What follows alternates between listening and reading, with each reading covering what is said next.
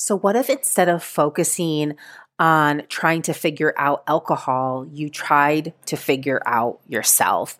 You learned how to do all of the things that you think alcohol is doing for you, but better. You tapped into really understanding what the messages from your body meant and how to use your emotions to your advantage and how to really expand your desires to get what it is you finally really want and have real, lasting, sustainable pleasure.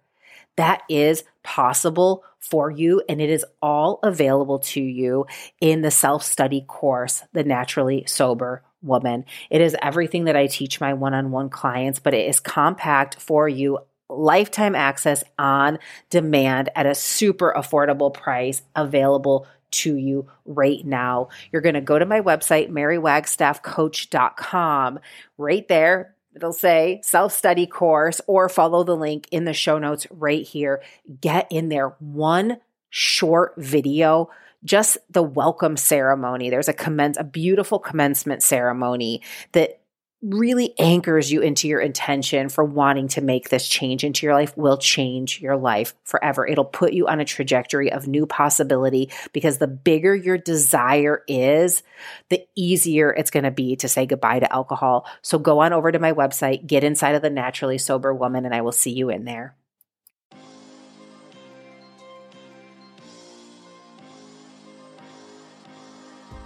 Welcome, welcome. Wagstaff. I am a life coach who ended a 20 year relationship with alcohol without labels, counting days, or ever making excuses. In this podcast, we will explore my revolutionary approach to quitting alcohol that breaks all the rules, amazing stories from women who are throwing a better party because of it, and how you can stop drinking and start living. This show is not a substitute for rehabilitation, medical treatment, or advice, so please talk to a health professional if your alcohol consumption is a risk to your mental or physical health. Now, on with the show. Hello, my beautiful listeners. Thank you so much for being here for another episode. I couldn't be more thrilled to have be showcasing this interview. It was one I was really excited to get out.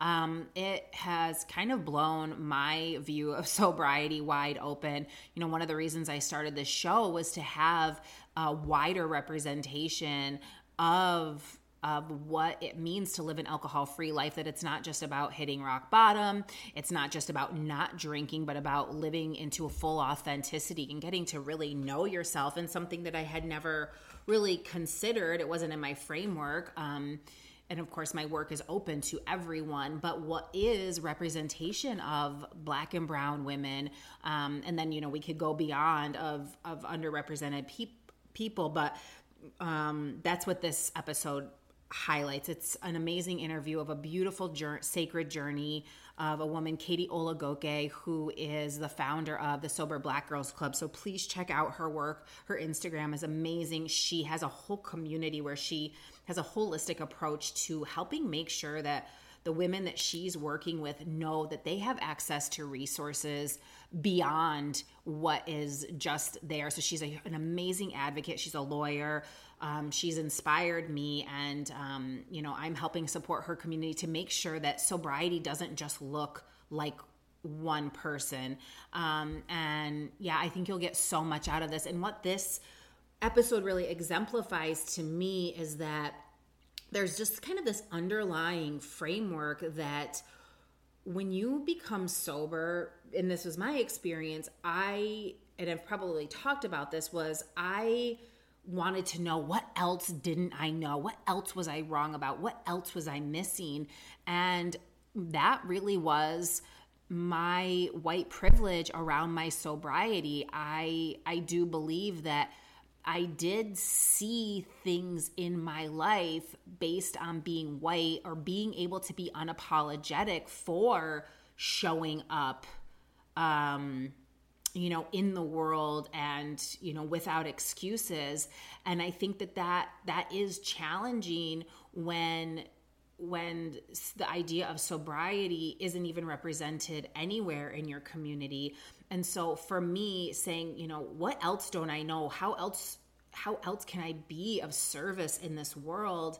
And how else am I not being in service because of the white privilege that I don't see or, you know, what else, what whatever else it is, but, but really trying to make sure that that supporting women through sobriety is represent re- representative of everyone of black women. And so Khadi Khadi's work is really amplifying that cause and i am hopes here to support to amplify it further by whoever's listening and to just know that holistic wellness is for everyone um, and to just really blow the idea of all the stigmas of sobriety and wellness um, out of the water but to also be to also bring awareness to the fact that you know why people um, turn to drugs and alcohol in the first place is different, is systemic, right? So we have to look at that too so we can get to the root cause of the thoughts and the problems that are being created um, around worth, around lack, around you know authenticity in which which Khadi talks about about this about perfection and needing to represent yourself in a certain way um and yeah it's just super powerful Khadi, thank you so much. And everyone, enjoy the show. Have a great day. Bye bye.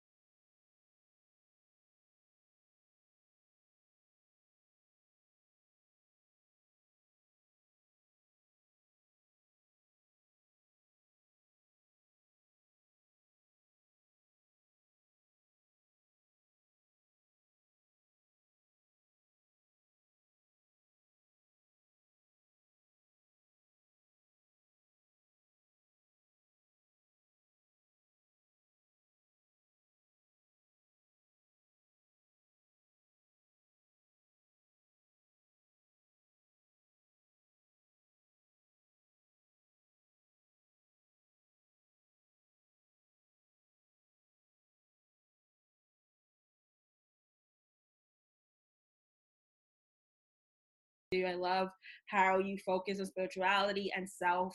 Um, so I'm really happy to be here. And sorry for the noise before. I apologize. Oh no, you're fine. Well, this is real life. all the listeners know this is real life. Um, yes, thank you for saying that. And I think one of the biggest things that really attracted me to you when I when I saw your Instagram and um, uh, was your really your holistic approach to supporting um, to, to supporting the women that you're serving and like not in understanding that it's not just about sobriety, but that that alcohol really has in, been interwoven into our entire lives. And when we start to rewrite that story, it really we realize how much it shows up into everything. But you know, during this COVID time, how you're supporting women and children through food needs, and also the mission of starting with sober curious too because i feel like so much of the time that can be you know so sober people are so excited about just being sober that we want to tell everyone but i find that in some communities it can be really preachy um, and kind of push people away and that's what i really liked about um, about what you're doing with your work. Can you tell me a little bit about really what the mission of sober black girls i mean you said that it was to really engage um, with um, black and brown women in the sober community but what do you really what what was your inspiration for starting it great question. So in 2018, I believe, when I created Sober Black Girls Club, my life at that point was like literally in shambles. Um, I graduated from law school 2017, and I at that time I moved back to New York City. I got my own apartment, my own um, you know, I had I basically had everything. I had a full time job, apartment, my car. Me and my ex had broken up. We were dating. We dated for about six years, and I mm-hmm. thought that I was starting like this new chapter in my life. And really, as soon as I moved back to New York, I became depressed because I was so used to. But I spent the last, I mean, I'm 20, the last 20 years of my life you know, going to school, having like three jobs at one time, being in a sorority, um, being the president of this, being the president of that, that now that I'm an adult, me just going to work nine to five, coming home was depressing. I didn't feel appreciated. I didn't feel like um, special like I, I once did. And in realization through therapy that I realized that I that's that's the outcome of living in white supremacy. Um, when you're always when you're that one black girl in your law school class, when you're that one black girl who keeps on getting awards, you you kind of want to keep up that momentum because you, you want the recognition from people that you think that matters. And at that time, I had very low self-esteem, and I didn't know I had low, low self-esteem because you know you know, I, I find myself very attractive and very smart. Um, I thought that my life was together, and really, it was very shallow. Um, so that basically led to my downfall and to me uh, drinking like every day. I um, was drinking every day. And so I moved back to New York 2017, I think in like September. Let's say October, I was drinking every day um, uh, after work. I was calling out a lot from work. I was in bed just eating. I was truly really depressed, like de- like full blown just depressed. Um, and it, I thought that it would get better. I thought that if I just pressed on, things would magically change. But nothing changed, and nothing changed because I wasn't doing anything to change my situation. Um, so in 2018, I remember it was a Halloween party, and I got into an argument with my um, best friend. And my this is 2018 now, so I already lost my apartment. I lost my job um i didn't have a car anymore so i was back home. Already like i was back home with my parents um and we got i got into an argument and i just i felt so defeated like i don't have anyone but i had to look at my own actions and see like what i was doing and how i was contributing to the life that i had at that moment. So i remember i went online because that's what i do um, i love social media i'm a big social media person. I went online and i started to look for um, sober profiles, blogs, accounts, and they were really all, um, I'm gonna say, just white. Like it was just like white profiles, um, talking about yoga, drinking coffee, like just making sobriety look like it was a luxury. And for mm-hmm. me, at this point, sobriety was a matter of like life and death because I really didn't feel like life was worth living anymore. And I told myself, like, if 2019 was gonna be like 2017 and 18, I didn't want no parts because I was truly miserable and alone. And I just couldn't get with the whole, um, yes, sobriety does look good, but I think that we need to talk about like the dark side um, of sobriety and why sometimes it's not just an option for people. Like people need to get sober because it is a matter of life and death. Not because you want to lose weight, not because you um, you know you, you want to be happier. Some people are miserable and they need sobriety to even be okay. So that's what allowed me to touch um to um, that's what basically influenced me to create Sober Black Girls Club. Mm. Beautiful. Oh my gosh. Thank you so much for sharing that. And I think that you're absolutely right. It's like, it's hard to step back in. I think sometimes when you get sober, you like do feel a lot better, but like there's so much mental health issues surrounding mm-hmm. surrounding it from the beginning and it's not like just when you get sober the you're like magically you know like you never have a ba- negative thought again you know i mean constantly having to do the, the mental work and of course the sobriety supports that. Um, thank you for sharing all of that. So would you so when you were moved back home with your parents and had um, were, you know didn't have your job would you say a lot of that was from the cause of alcohol? Definitely depression? Mm-hmm. yeah definitely. When i drink like I, I don't I I guess I was a functioning alcoholic when I was in law school and college, but I didn't know that because people in school they drink. We drink. It is what it is. Um, so I, I I don't. When people ask me like when did I realize, I think I realized it in 2018. But looking back at my practices and how I used to act, like back in the day, I would be able to drink at uh, at like drink maybe like the whole day and then wake up the next morning. I was a waitress at a hotel. I'm actually looking at the hotel I used to be a waitress at. Um, and I I worked the morning shift, so it was nothing for me to get up at five. But now that wasn't happening, so I would be mm. drinking after work and then wake up. It's like eight o'clock, and I um I live in Staten Island. My job at that time was in Manhattan, so I can't just go get into Manhattan like in 20 minutes. Like no, I like I need to take a ferry. I need to do this. I need to do that. So definitely because the how al- because the effects of alcohol was making me very tired it was making me very lazy depressed um it wasn't the effects on me that I had in 2017, 2018 was not the same effects it had on me when I was in college and law school. It, it was different and it's weird to explain, but I think also the depression had a lot to do with it. Yeah, absolutely. Um, I later found out that I do have like OCD and I just had this really uh, weird obsession with being perfect, looking perfect um like like earlier today i was like okay are we to be on video? Because then i have to put on like a full face and make like it's just i've always had this um generalization or just like this need to always like want to help people and just basically paint this picture this unrealistic like stupid picture uh, of just perfection basically. And um i think that me moving back to New York and just having like that nine to five job where I was also helping people. Like I was, I'm an attorney. That's what I, that's what I do. I help folks. Um, I think that it just allowed me to realize that I didn't like myself the way I thought I did. Because the truth mm-hmm. is, I don't need a lot of people to be around. I, no one should need a lot of people to be around them all mm-hmm. the time for them to feel stable for them to feel um, okay with themselves.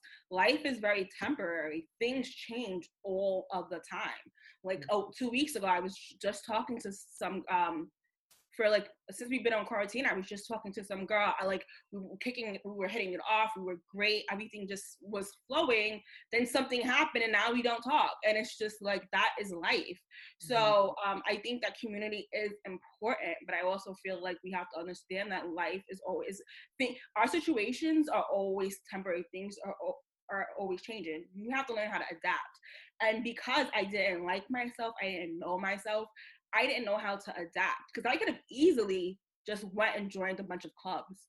I could have I could have made a, a schedule, um, work nine to five, maybe go soul cycling after. Like I could have. There's so much to do in the city, mm-hmm. um, but I don't think that was the issue. I think the issue was just me not being okay with myself and realizing that I didn't like who I was. Mm, yeah, absolutely. I'm actually doing um, a series on the show right now called uh, 40 Days to Freedom, a sacred journey of the self, because I really talk about, you know, the act of alcohol like you can't just solve the problem of alcohol by just simply not drinking that it is that look and that reflection inward and really having to face the shadows um, of reality and it doesn't mean we have to dwell on the past but it is confronting it right? And so becoming um, becoming really familiar with who you are on the inside because yeah i'm just so glad you brought that up. Thank you. Um, i think that that's just such a beautiful a beautiful point to the journey is like the out the external support is awesome to know that you're not alone but ultimately like we have to be able to trust ourselves um, at the end of the day. So um, I had, I was, I wish I would have wrote it down because I was thinking about it. Oh, so tell me a little bit about your journey um, into sobriety. Even, um, you know, I know that you started the club, but while you were like searching for other things and how long that lasted and what that looked like for you through your process. Okay, so um, I just knew that I wanted to get, again, me not knowing much about alcoholism, me not knowing a lot about sobriety, I just thought, like, well, you know, if I do A, B, and C, these things have proved to help people overcome addiction, then I'll be fine. And I literally thought it would be easy for me to stop drinking. Like, that's how naive I was. That's how naive a lot of especially in the black community, our folks don't well now we're getting better with mental health but we don't really address these issues. We don't seek therapists. We don't like go to rehab. When i finally my parents didn't see me for three weeks and they were like where were you? And i didn't tell them at that point. I told them maybe a month later like i was in rehab. I, I told you guys i had a problem but they didn't really believe me or take it seriously and they were just shocked that i myself um check myself into a rehab but that's how desperate i was to get better. Not knowing that like yeah rehab is cool outpatient is cool but it really starts and begins starts and ends with me. But before mm-hmm. i realized and i hit that i came to that realization i did go to aa i remember i was at my first aa meeting. Um and i just want to say there's a reason why like aas and rehabs are um are are basically full of white people. It's not because black folks don't have these addictions or these problems. Um, we just don't really have the resources or the tools and some to to address them to fix them. Like I didn't know anything about AA. I've never I didn't even hear about AA until AA until someone after we have told me about it. Come to find out AA has been here since 1936. Mm-hmm. So um I remember I went to my first AA meeting I was literally the only black person there. And it's just mind boggling. Like, why am I the only black person here? What is it? But that's that's another conversation. I remember the speaker, and this was my first and not last because I do go to AA now, but it's not for I don't do the steps or anything like that. I just go to hang out with other sober folks of color. Um, I did find a, I did find like a mix, you know, now because everything is coming out, like now they're making AA more um, diverse and they're allowing, now AA is allowing uh, people to form groups just dedicated to uh, black and or mixed women before they weren't do- doing that. Mm-hmm. But that's another conversation um, I remember the speaker said, you know, I was, she basically was giving, telling her story. She said, you know, I was drinking. Um, I was, at that time, I was very miserable. I lived in a community that I hated. I just felt disgusted. Um, and people like were laughing because the way she said it was kind of funny. And I thought it was kind of funny too. And she was like, yeah, I was, I was living in Mariners Harbor. Mary, I live in Mariners Harbor. What the hell is disgusting about Mariners Harbor? Like, it was just the most weirdest comment I've ever heard because I, I and I don't judge people who live in the projects or the HUD. I my parents we used to live there. You know, they were immigrants. They worked their stuff their way up. Now we have a house in a nice mixed community. And the fact that she uttered like my community's name out of her mm-hmm. mouth in a way that she was so disgusted um, just said everything that I needed to know about AA. And I, I'm not saying all AA, but I just think that like, can we be realistic? Can we be honest with ourselves that this group was formed um, at a time where discrimination and racism was at an ultimate high. Like, come on, like, how, like, hello, we literally just left um, uh, when you look at the timeline between slavery and Jim Crow and the civil rights movement, it's it's hello, we're like maybe 50 years removed. We have great great grandparents who were sharecroppers. So mm-hmm. how naive can I be to think that this group, um, regardless of its intention and regardless of, uh, I guess like its intention, isn't gonna have some sort of like classism, racism, discrimination, mm-hmm. elitism of course it's gonna have it. And i was just so turned off because that comment just it just turned me off and i, I never went back to that group. Um, i did do rehab again. Um, it didn't work. I actually left rehab uh, thinking i was an alcoholic. Because, and i'll say this and this is why it's so important that we tackle the disparities. It's so important mary. Like i went to rehab um, it was full of the patients, all the patients that are in my group, I think it was like 21, 20 of us, I was the only black person there. Mm-hmm. And they were telling me about drugs that I've never heard, but that sounded that sound so good. They were telling me about like Molly and Oxy. And yes, black and brown folks do do more than weed and alcohol but generally what we what we you know what we use is basically weed alcohol coke. I think like statistics have showed that. I'm not i don't like the whole opioid thing. It's not a black people thing. I have met girls through um Sober Black Girls Club who their problems are with opioids and i'm like oh wow this is interesting because mm-hmm. there are few but i have to acknowledge that they do exist. Mm-hmm. but while in rehab they were telling me about xanax things that i've never heard of um, they were glorifying it.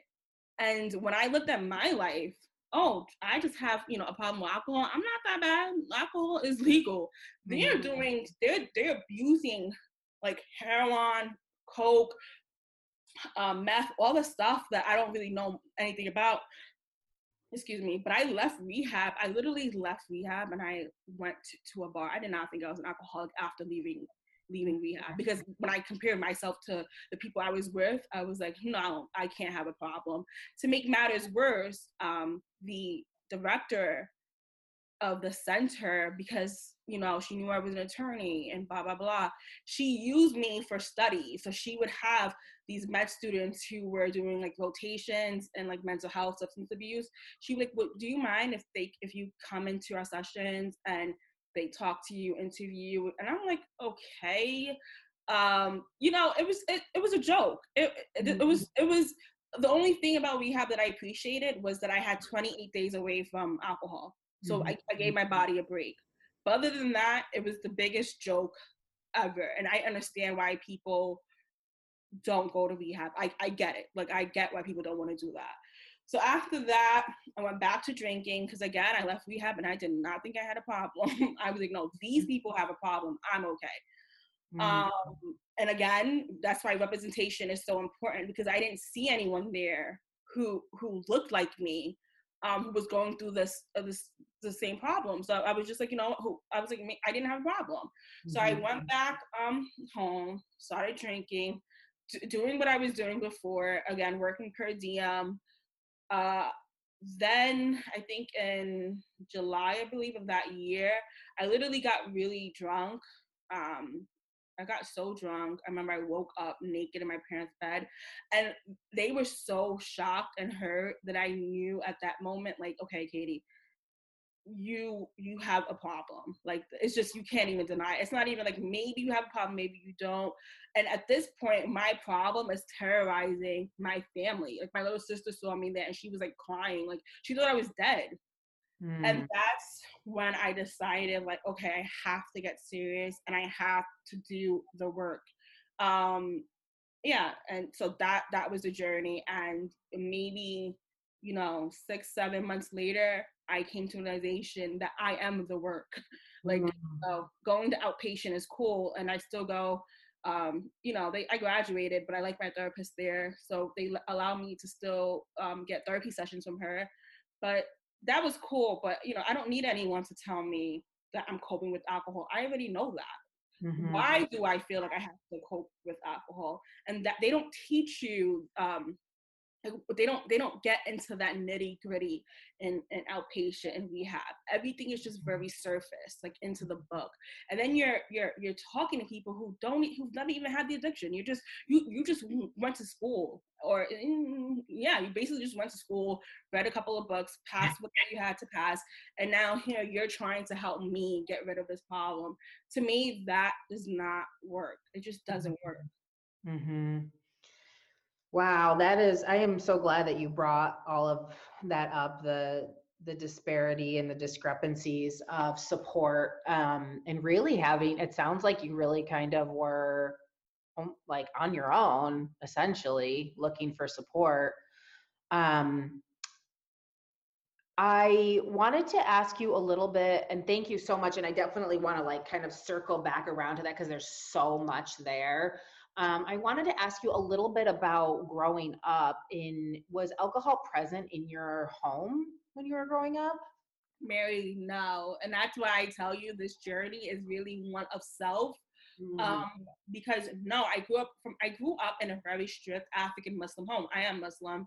Um, I, you know, we went to school, we went to Catholic school. Then after after school was over at three o'clock, we would go straight to the mosque and we would stay there for the evenings to read the Quran. Sunday we were in Sunday school. Like my life has always revolved around God, and it even now to this day it does revolve around God. But I also have learned the importance of me, and I've learned the mm-hmm. importance of like my ancestors, and I've learned the importance of like angels and God and um, spirit guides and blah blah blah and all that stuff. Um, but no, alcohol was never present. However, I think that I did endure a couple, like some traumatizing things as a kid. That when I went off to college and I, um, I taste. I remember like my first time having alcohol. I was like, okay, this is amazing. Like you're just living another world. It, it mm-hmm. takes you out of reality. Um, and it was just one of the most amazing feelings ever. But growing up, I didn't have my first drink until 18 when I went to college. Mm-hmm. So when you were living, when you say you were like living another world, what do you think you were? You did you feel like you were like escaping from a reality that just you know maybe the, being with your parents and just kind of being free for the first time from not saying your your your childhood was bad in any way but like did it feel just more freedom like as like an independent person? Definitely definitely. Yeah, yeah it felt it felt good. It felt like my me and my parents now that i'm older we have a better relationship but we used to have a horrible relationship growing up because i don't do well with authority at all. Like i don't. I don't do well with that. So they, you know, uh, we used to go at it, like go at it. Um, it, it, was it was pretty traumatizing when I think about it. Um, so yeah, as soon as I I felt like an adult, I felt like I could do whatever I wanted, and just it just you know you drink and then you, you forget about all your problems or everything that ever happened to you in the past. And I am like a, a a grade not a grade. I'm a book. Like if you read a book and you see the description of a cancer, you're gonna see me as an example. Like I do, um, I am sensitive. I am emotional, and I used to think it was a bad thing, but now I know it's not a bad thing at all. It's it's it's okay to um to value your feelings. It's okay to like value relationships. It's okay to to be expressive expressive in who you are and i think that a lot of my childhood like my parents and society basically always try to suppress that. Like mm-hmm. they always try, um, you know, okay, you take things to, you take things too serious. Why can't you just be kinder with your words? Why why am I taking things too serious? Why can't you just say things, um, say what you have to say, but say respectfully, or you know, in, in, nicely? Um, and that's uh, yeah. So the, growing up, I I basically um, were around people who always tried to suppress who I truly was um, as a person, and I didn't have to like live in that world that I, I once was. Now I was free to be who I was, but at the you know going full circle, then alcohol because uh, I, I abused it um, made me forget who I was, and it took me it took away who I was and my get my natural gifts and talent. It took it away for some time, but now I'm slowly getting back to the things that I know like, are meant for me. Beautiful. So it's your sun time right now, cancer time, huh? yeah, I love it. I'm so happy. yeah. Oh my gosh, the emotional waters on my over here are like pretty intense. I just have like it's good though. I'm so so that what you just said is so I feel like I feel like a lot of really independent people end up like finding their independence through alcohol sometimes because it does give you that illusion of freedom initially and that so many people say heard so many people say alcohol helps me be more of myself. I can relax more. I can you know be more mm-hmm. expressive. I can mm-hmm. be more who i am because for so long be whether it's your family society you know whatever it was felt like you couldn't have that that expression. So, but yes, at the same time, it's also taking you kind of further away because it is that illusion instead of working in that place of just being with who you are and your emotion. But if you don't have the framework um, of emotional health and mental health, which like is becoming so much more prevalent, hopefully, in you know in society as far as um, tools for emotional support.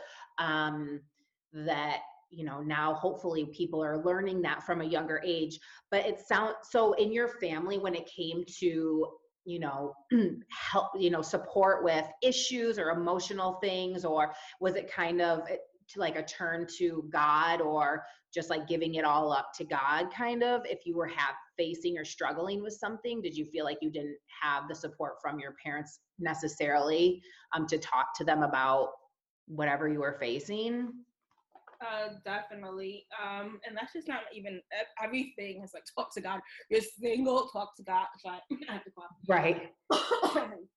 You're single, pray for a husband.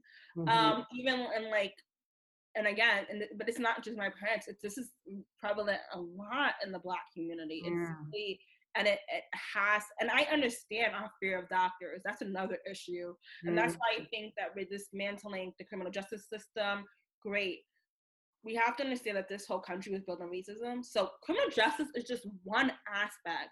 We need to also fix our public health systems.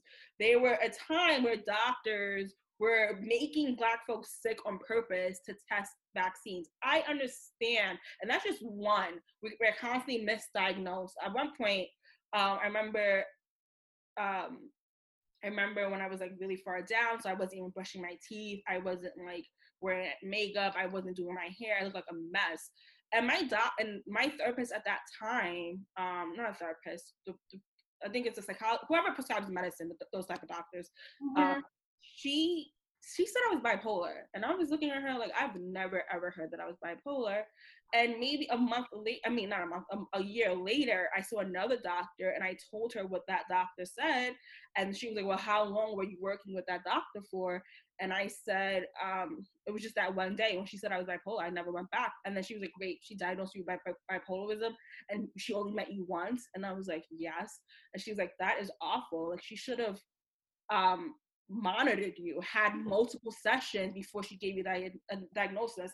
Or like she was basically push, pushing pills on me. She was mm-hmm. telling me I wasn't going to be able to get sober on my own, that I had to take um, Vivitrol like i understand black folks fear of doctors because i constantly get mistreated mm. um not not now but during that time of me being depressed and not taking really you know good care of myself they treated me horrible mm. now when i go to doctor's office you know they they treat me with respect and it shouldn't be like that i could literally be a bum on the street but if i need your help mm-hmm. then you should have the same level of respect that you will have for someone sleeping on the street the same level of respect that you would have with a lawyer or a doctor. My mm-hmm. profession, the way I look to make you feel comfortable, shouldn't be the basis on which you treat me.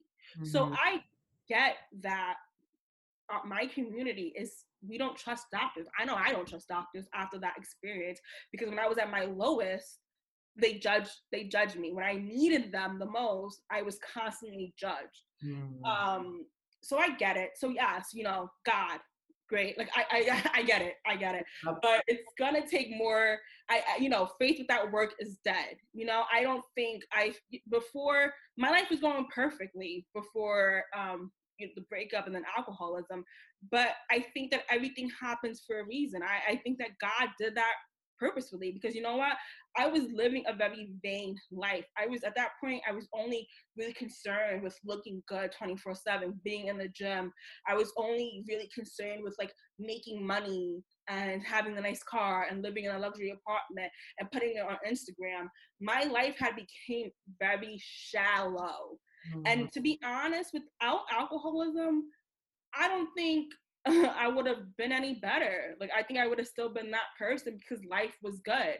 But I do believe that God said, "Get ready because you're about to go in for a ride." Mm-hmm. And through that experience, through the experience of 2017 to 2019, um, I realized that there is more to life than me, um, mm-hmm. and and things, other things besides me, and and and materialistic stuff matter.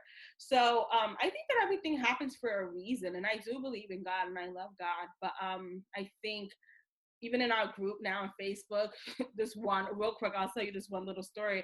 One of our members, um, she said, I guess like another member had put in the group that she was struggling, and one of our older members, and she's older. Our crowd is usually our members generally are from like 18 to maybe mid 30s or something. But this woman is a, a she wasn't her older. I don't know how old she is, but she was older than the rest of them. I know that. And she, the, her answer was pray to God. Her answer said something like, "Oh, pray to God." I was an alcoholic for 40 years, and then God made it disappear. Sis, does that even make any sense? Why would God want you to be an alcoholic for 40 years and then made it disappear? No, that's not how it works. Yes, pray to God. I'm not saying that, but mm-hmm. praying to God is not the only the only it's not the only solution. You have to do the work. You have mm-hmm. to do things that make you feel uncomfortable and you just admitting that you were an alcoholic for 40 years now you're saying god one day said took it away from you sis no that's not it doesn't make sense like that doesn't make sense. Mm-hmm. Um, but it's just this mentality that in our community just pray to God. It's it's it's it's uh, yeah, it's it's sad. Do you think that you would say there was a point of kind of finding divinity inside of yourself and searching for that sacred part of who you are, were, like to get in more in touch with that? Definitely sorry were you saying something? Sorry. No yeah just because i for, for me personally i find that that was like the connection to god or spirit was you know praying in that way knowing that there is this essence of of, of a greater consciousness bigger but that that is also the reflection inside of myself and like having to dig deep inside and it seems like that was the work that you had to really do was to like shift like everything that you knew to know like i've got to go find this i got to go find this inside. Um but i think personally like ultimately that is the divinity uh, as well like it's the same thing. Um but yeah i would love to know what your kind of your the pivot point was for you um when you finally like kind of felt like you were coming out through the other side of it um or um, you know when when when the forces on the outside medical treatment and outpatient wasn't kind of doing it did it seem like it was the one-on-one work that helped a little bit more? Or what was the what was like the kind of the clincher that really settled for you to, that you were able to um to hold on to and continue to show up to do the work for yourself? All right well i'll say two th- i remember so there's this book called the four agreements um by yes i love that book Right. So I read that book in high school, but it didn't resonate until um, when, again, I was going to outpatient, I was going to AA, but I was really still unhappy. Like I just, it just, it, it wasn't like I, I, I knew and understood that I don't have the answers now, but this isn't it. like this is mm-hmm. not going to. It may help me not drink, but it's not going to help me feel good about who I am or get to know me better. This is just not it. So I remember I read that book again. I remember um, I went to the library and I read that book like in one day because I everything that they was he was saying just made so much sense. Mm-hmm. really does make so much sense. Um, you know, the reason why I'm so miserable, well, I was miserable because I cared about what people thought about me, what people, what, how people saw me. and even though, even though, um, you know, I people always showered me with compliments, uh, whether it was what I was wearing that day or something I said in a meeting. Um, I, how much more assurance from people do I need? But I mm-hmm. realized that again through reading that book that I had been brainwashed um, into thinking that what people care, think about, how people see me really matters, and it doesn't.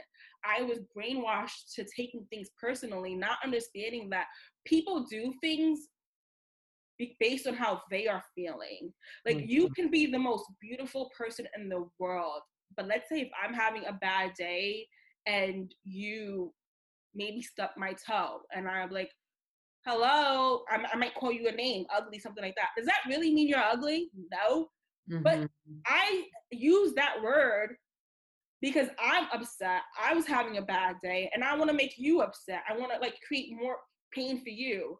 Um, so that and that's, that's only two of the agreements, but those are the two agreements that really stuck. Uh, that I actually no, I even love the first agreement of um, uh, what do you call? It? I forgot what the first agreement was, but basically is making sure that you understand that your words are words are spells mm-hmm. and they have meaning.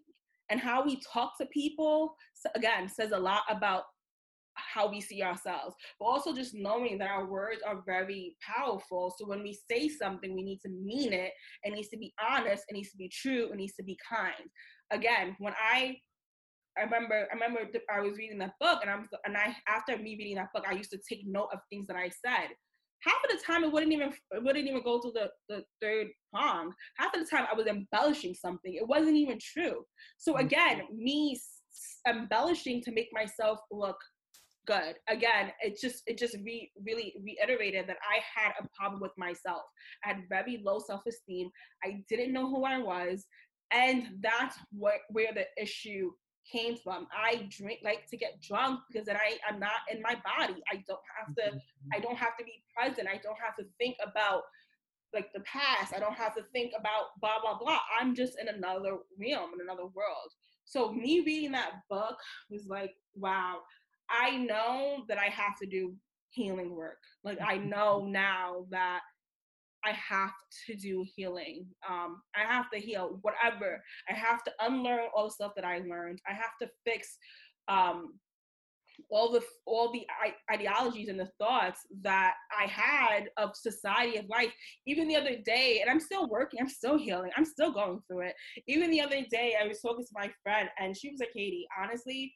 I don't know anyone who has as much rules as you do. And I started laughing mm-hmm. because Murray, she's right. I literally have like um like she she is so she is so right like you'll tell me something like i don't know we were talking about some guy she's dating i was like oh well, i will never ever date blah blah blah and she's like Khadi okay that's every time you say a rule i'm gonna be like okay that's another one of your rules and he's right I, I do have rules. I do have rules, and I'm, you know, I'm slowly trying to come away from that. But she is definitely right. So I'm still going through it. So that was one. That was one. Um, I guess that was a starting point of like, okay, outpatient AA is cool. I'm still going to go, and I still do go because you know I want to help other girls, all that good stuff. But I know that my work is more inner work, and I need to focus on what it is that um, I need to focus on me basically, and not all these, you know, w- w- sitting in groups and talking to. Okay, that's mm-hmm. cool, but my work is deeper than that. So that was one. And then secondly, I always, um, you know, people be like, "Oh, heal, heal." I used to hate Mary. I used to hate hearing that mm-hmm. because for me, I like that's why I went to rehab. That's why I went to patient. Just tell me what I have to do to stop drinking, and then I, I'll do it. Like I, I like rules. I like I don't like authority, but if something has worked for you tell me and I'll do it.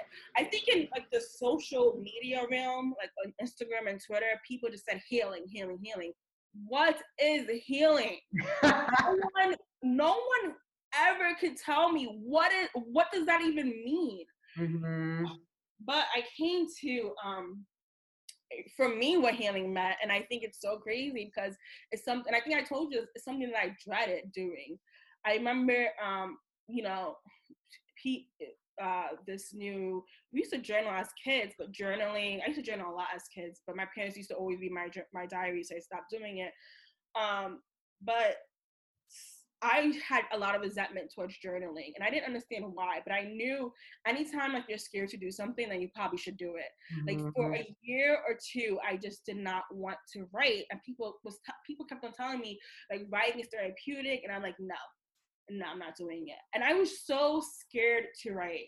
Oh my gosh. I remember that day I just sat down and I just wrote everything that was in my mind and I just started crying. Mm-hmm. And I just started bawling.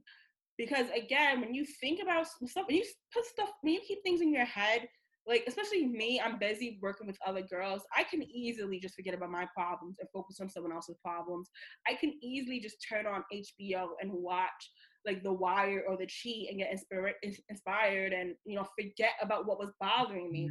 But when you put your problems on paper and you acknowledge what you're feeling, why you're feeling the way you're feeling, um, it's a it's a game changer because it's like you're accepting, you are accepting your your your situation, your past, whatever it is that has like caused you pain or what or whatever. You are accepting it and you're giving acknowledgement to it, and that is very freeing so mm-hmm. definitely, what I, something that I do want to incorporate with Sober Black Girls Club is like a journaling um, component. I don't think I have a lot of experience in now for me to do it, but I think that like I, uh, you know, people work out great. I think that journaling um, is very therapeutic, and I think that a lot of times we go through stuff and we just want to keep it to ourselves. We don't want to share it. We don't want to like tell people about it but there's just so much power in putting it down in words and acknowledging your feelings and, and giving it validation. Mm.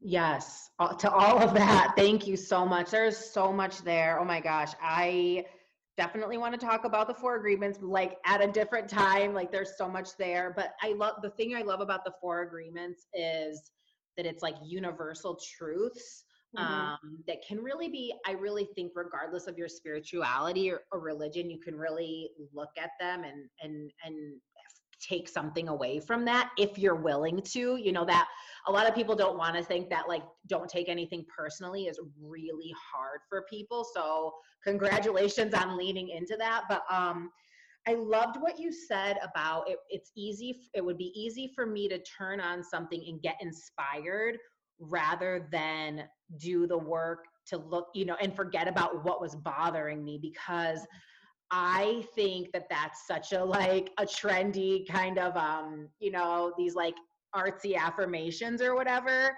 And it's like okay, an affirmation is great to remind yourself of what you really do believe when you're in your that state of your highest self, but until you really look at the thoughts that you have on repeat in your brain, they will never change and that affirmation will never become real, a real belief until you switch it. So I really thank you so much for pointing that out. Like affirmations inspiration is great, but it's not going to solve the problem, right?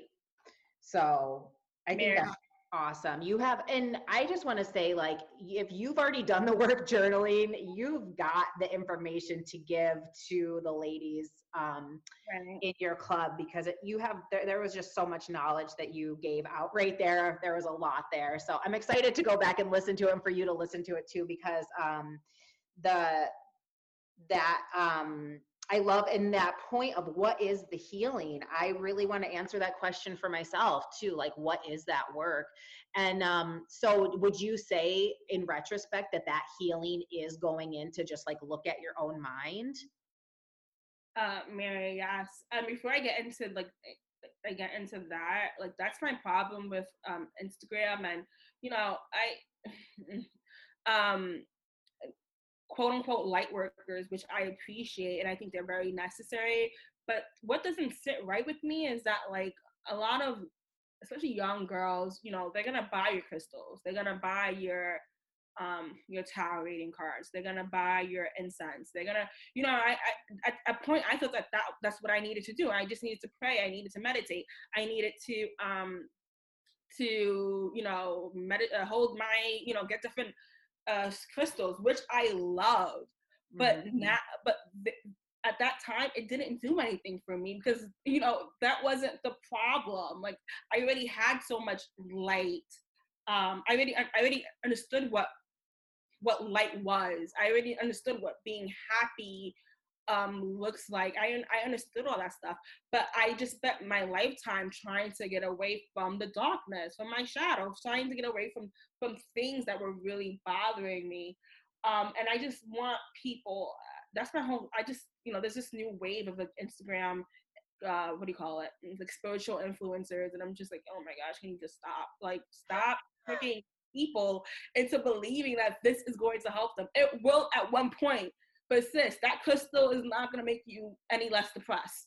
Like that's not it's not it doesn't work like that. Um so i'm sorry what i just wanted to get that out there because oh I, thank you for saying that because i i really think that you know i love ritual work myself and i think that some of the devotional practices can like in really crappy times where you're like in despair but you you know you're already you've been on both sides of it and it's just a shitty day and you're like something I love to do is chant. So like I like or I'll like pray the rosary or whatever. And that does kind of bring me back home. Like it doesn't take me away from my negative feelings, but it does remind me of like the, what my tether is like that this work is important like all of it does mean something. Like sometimes you just need that devotional reminder.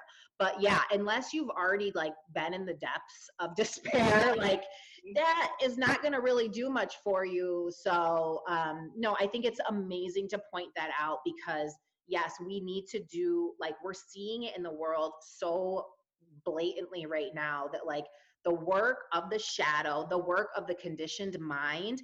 And it's like the reason people don't want to look at it, and I was curious about this um, maybe in your family or in the Black community. And I mean, I think all people of the conditioned mind, like a lot of clients I work with, it's like once you look at it and name it, then people think, oh my gosh, what is this going to mean about me now? Like it people make like looking at their uh, relationship with alcohol means so many things about them because of the stigma that's in society when like your worth cannot be created nor destroyed as far as i'm concerned. So by looking at your relationship with alcohol is your acknowledgement that you are worthy not that it, you're less than.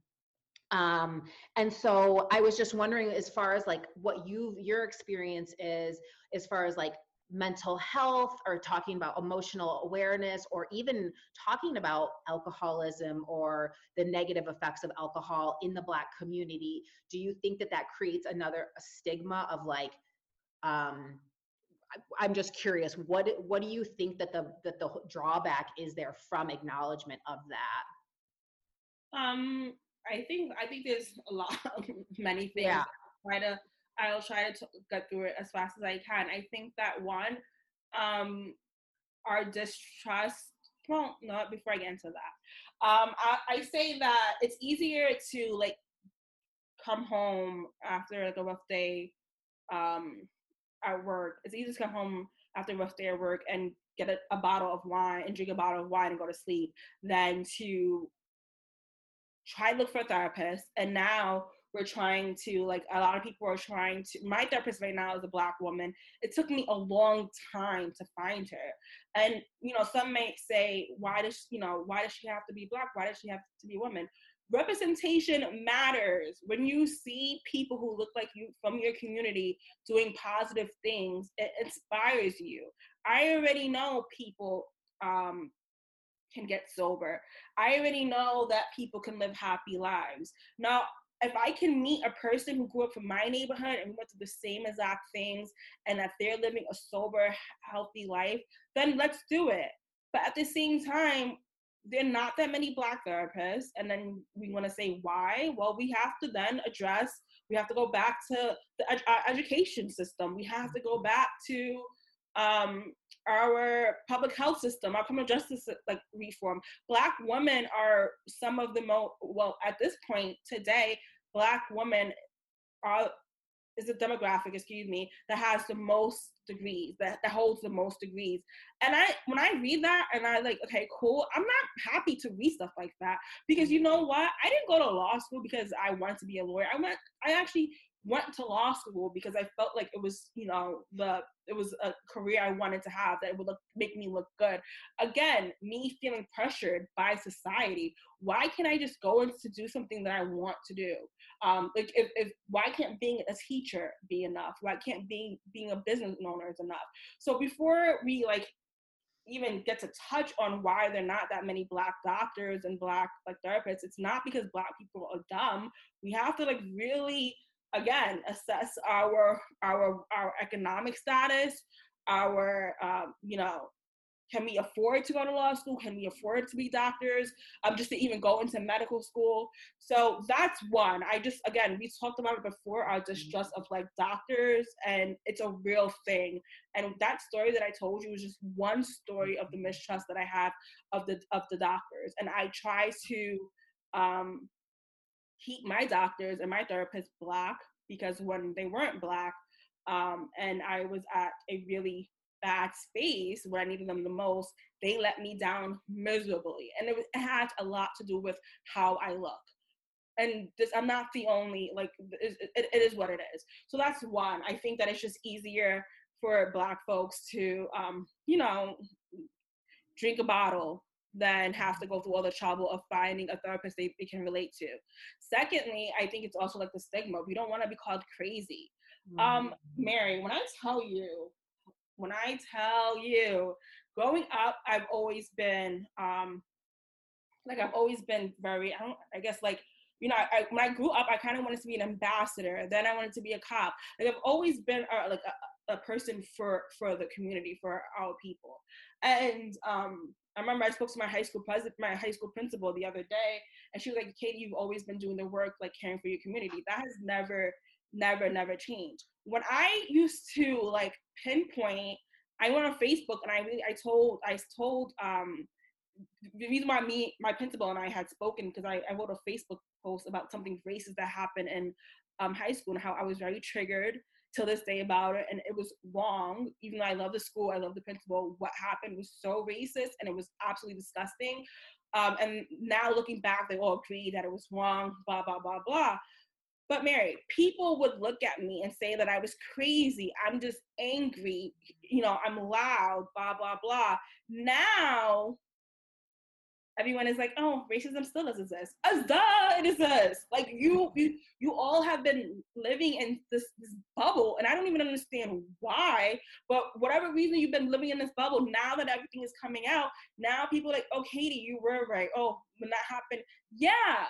And again, it's like when you're black and when you're a woman, you're and you're you have an opinion Mm. and you're you're smart whether it's because you're educated by like the system like school or you're just naturally like educated doing your own research people want to label you in a way that makes mm. you feel and look crazy mm.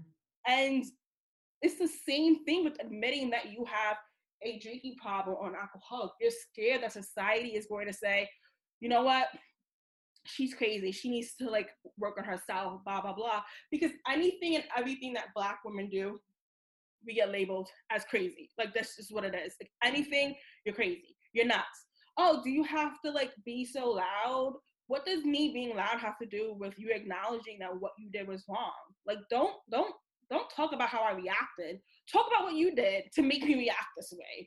Um, but it's it's just this long stigma, especially when you're a woman, a black woman, and uh, when you're a white woman, I'm pretty sure it's bad. Like we see these, um, we know these stories of like several like uh, what do you call it, leaders in the in the women's movement. They got called crazy. Now imagine being mm-hmm. a woman in black. Like it's it's you're crazy times ten. If I if I talk if I can only if God has had sorry, only if God like shocked every time someone called me crazy, like I could tell you, but I don't I I'm pretty sure it was probably more than a million times. So I, I get it. I get the fear of like people just not wanting to be labeled as crazy. Um mm-hmm. also like the when you admit that you have a problem, now you have to do something about it. However, when you you know probably are working nine to nine maybe you're a single mom maybe you're a single parent um, maybe you have like you know you have five kids you have to focus on them sobriety takes work So and and and we don't know like at, when you're when you first acknowledge you have a problem, you don't know what to do. You're just gonna do whatever it is that you, you heard people do, you're gonna try to make it work. So regardless if it is going to AA, if it is going outpatient, if it is reading sober books, that takes time. Mm-hmm. And sometimes, uh, well, not sometimes, I see how hard, especially Black women work. And I talk about Black women because I've spent my life around Black women. Mm-hmm. I know how hard I know how hard how they how, sorry how hard they work. I understand how not only are they going. My mom went to school, had five uh, five kids, went back to nursing school just to be able to like bring more income into our um into our family. My dad was like a, a, taxi driver. Like they were working nonstop. But I would go to my friend's house and like their parents were home after five. They were going on vacations. They were going on trips for the black family, it's very different. And I just want, and when I hear stuff like, well, you know, you could have done this, you could have done that. Listen, you like black people have been de- been behind and dragged 400 years. Okay, for 400 years, it's not easy to to. It's not easy, and uh, anyone to even think that after being deprived of liberties for 400 500 years that now we're going to become come on top like be CEOs make millions of dollars. No, we're starting. And I, again, I just want people to understand our great grandmothers were like, um, not slaves, but like, were what do you call it? Indentured servants. Some of them were. Some of them were were sharecroppers, like working on the crops. Like this is not too long ago. Mm-hmm. So we we have a lot of work to do to catch up to. So our parents, like you know how bad I feel that like I'm as a lawyer not working um because you know the offices are closed the court systems are clo- closed but like talking to my parents and they're working it, it, it hurts my heart so bad because it's just like they should be resting i should be working but they but because they are essential workers and they didn't have the luxury of um of like becoming a doctor uh, becoming a doctor when they was 25 24 like no they came they came into their profession now my dad's a nurse too when they were like 40 50 years old because it took them some time to come to the america get some acquire some type of like wealth and now they can go back to school and, and live out the lives that they, they want to live um sorry i, I, I kind of lost my train of thought but um yeah so i think that we uh, the structure of our of our lives like a lot of people in the aa meetings that i used to go to they had nine to five jobs. A lot of black people i know do not have nine to five jobs. Like mm-hmm. that's just, it's just not it's not something that they have. Like they work tirelessly they have multiple jobs. Um it's just you know it, it's just what it is trying to catch up uh, for the time that we have been deprived um i was gonna say one more thing but i kind of forgot um Okay, and I think another thing is just we don't understand, and this is my this is like the biggest thing for me, and this is why um, I used to be so embarrassed. My mom sometimes is like, "Khadi, do you gotta tell people?" Blah blah blah, and I'm like, "Yes, I need I need black and brown girls to understand what alcoholism looks like because mm-hmm. we don't see it every day. So I need to share them. I need to share with them my story. I need them to understand that like just because just because you're not a bum and you haven't lost, you know, all of your all, all of the things that you have acquired doesn't mean you're not an alcoholic. A lot of times alcoholism looks we're, we're functional like we are very mm-hmm. functional we can do it all and that's what it is that's how it, it looks and a lot because honestly a lot of the members of the black Ops clubs they're nurses mm-hmm. um, they're they're nurses they're doctors they're lawyers um, they are women, and I'm not surprised because, like I said, like Black women is is the group that has holds the most degrees because we, we again feel like we have to always overextend ourselves. So I'm not surprised that they have all these professions, but it's taken them a while for them to even acknowledge that they might have a problem because they think, and like I used to think this too. If I went to law school and I passed the bar on the first time, how can I be an alcoholic? Sis, that has nothing to do with it. like mm-hmm. you, you going to law school, you going to, to be a doctor, you doing that. You're, you're, you're worth more than your degrees. Khadi, I wanted to thank you again so much for being on the show. Our interview got cut off a little early. I'm not sure exactly what happened, but I wanted to make sure that our listeners know exactly where to find out more about the amazing work that Khadi's doing in the world. It is soberblackgirlsclub.com and the same handle at Instagram.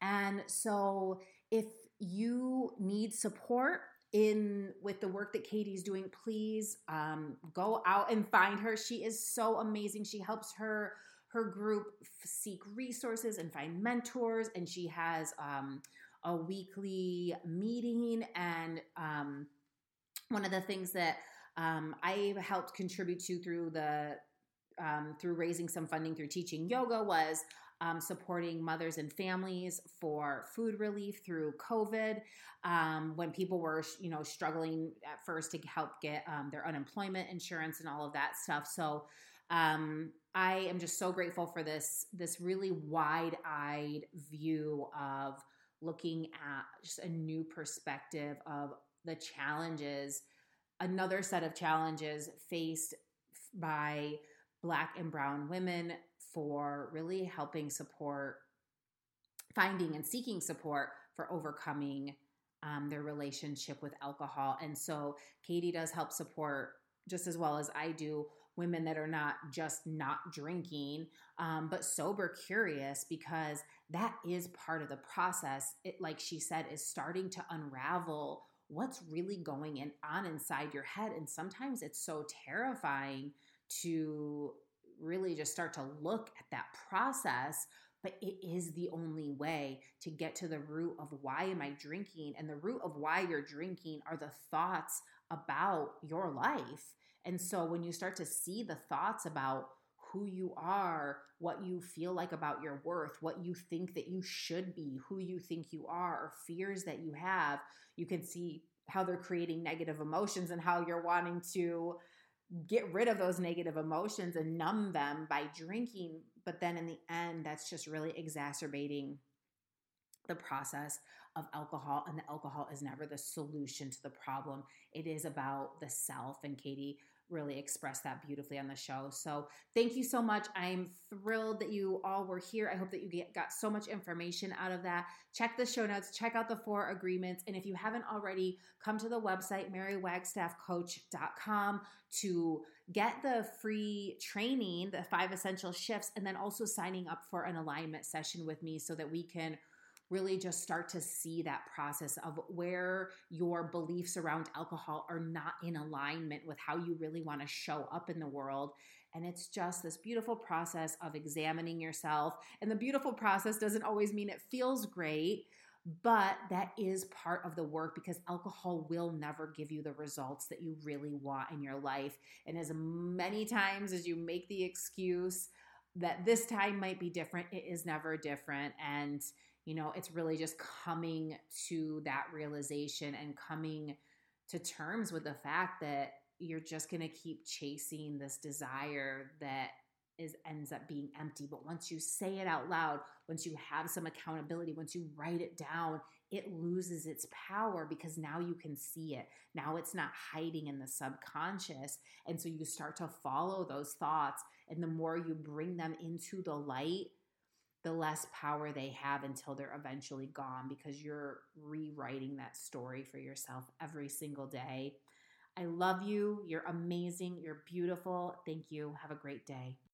The process of unraveling your story outside of the confines of alcohol is truly a sacred and beautiful journey of the self. Rediscover who you are in a whole new world again. Stop by my website, Mary Wagstaff Coach com to get instant access to the on demand workshop of my revolutionary five shifts approach.